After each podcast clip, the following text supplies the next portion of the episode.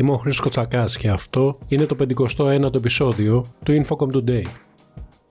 Η Ευρωπαϊκή Επιτροπή προχώρησε στην υπογραφή συμφωνιών επιχορήγησης για 37 έργα, μεταξύ των οποίων βρίσκεται και ένα που αφορά στην Ελλάδα, που επιλέχθηκαν στο πλαίσιο της δεύτερης δέσμης προσκλήσεων υποβολής προτάσεων για το ψηφιακό σκέλος του μηχανισμού Connecting Europe Facility. Ο συνολικός προπολογισμό των 252 εκατομμυρίων ευρώ θα διατεθεί σε έργα ανάπτυξης υποδομών 5G για τις τοπικές κοινότητες και κατά μήκος των μεγάλων ευρωπαϊκών διαδρόμων μεταφορών, καθώς και για την ανάπτυξη υποθαλάσσιων καλωδίων, βελτιώνοντας την ασφάλεια και την ανθεκτικότητα των δικτύων κορμού εντός και προς την Ευρωπαϊκή Ένωση. Οι μεγάλες πολυεθνικές εταιρείες, μεταξύ των οποίων και εκείνες του Big Tech, υπόκεινται από τη Δευτέρα σε ένα παγκόσμιο ελάχιστο φόρο, καθώς τέθηκε σε εφαρμογή ένα σημαντικό σύνολο διασυνοριακών φορολογικών μεταρρυθμίσεων. Στόχος του είναι να συγκεντρωθούν έως και 220 δισεκατομμύρια δολάρια σε επιπλέον ετήσια έσοδα από φόρους. Σχεδόν τρία χρόνια μετά τη σύναψη της σχετικής συμφωνίας μεταξύ 140 χωρών, στόχος της οποίας ήταν να κλείσουν τα παραθυράκια στο διεθνές φορολογικό σύστημα, ορισμένες μεγάλες οικονομίες αρχίζουν από τον Ιανουάριο να εφαρμόζουν έναν πραγματικό φορολογικό συντελεστή τουλάχιστον 15% στα εταιρικά κέρδη.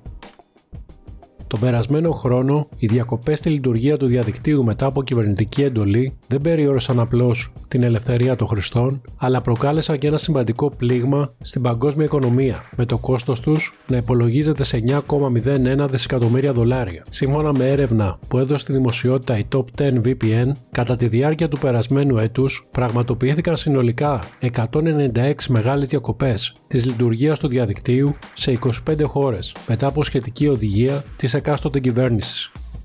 Στο ευρωπαϊκό ερευνητικό έργο 5G ERA για το σχεδιασμό, τη δημιουργία και δοκιμή σύγχρονων ρομποτικών συστημάτων που αξιοποιούν τις δυνατότητες του δικτύου 5G SA σε συνδυασμό με τεχνητή νοημοσύνη και τη μηχανική μάθηση συμμετέχει ο Μήλο ΟΤΕ. Τα ρομποτικά συστήματα θα υπηρετήσουν στο μέλλον τους τομείς της υγειονομικής περίθαλψης, της πολιτικής προστασίας, των μεταφορών και της βιομηχανίας 4.0 μέσα από καινοτόμες υπηρεσίες προς όφελος των πολιτών. Το ερευνητικό έργο συγχρηματοδοτείται από την Ευρωπαϊκή Ένωση μέσω του πλαισίου Horizon 2020. Συμμετέχουν σε αυτό 13 εταίροι από 7 ευρωπαϊκές χώρες. Το έργο έχει συνολική διάρκεια 3 χρόνια και ολοκληρώνεται στα τέλη του ερχόμενου Ιουνίου.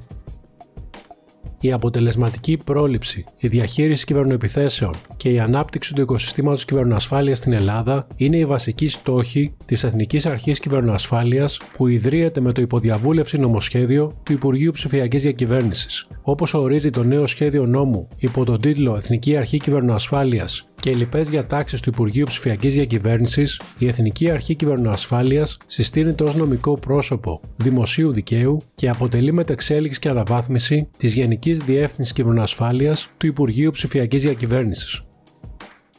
Το Total Digital Transformation 2024, ένα ψηφιακό συνέδριο που έρχεται στις 21 Φεβρουαρίου 2024 με την υπογραφή και την αξιοπιστία της Smart Press θα φέρει στο επίκεντρο το θέμα του ψηφιακού μετασχηματισμού παρέχοντας λύσεις, προτάσεις και στρατηγικές. Μάθετε περισσότερα στο totaldigitaltransformation.gr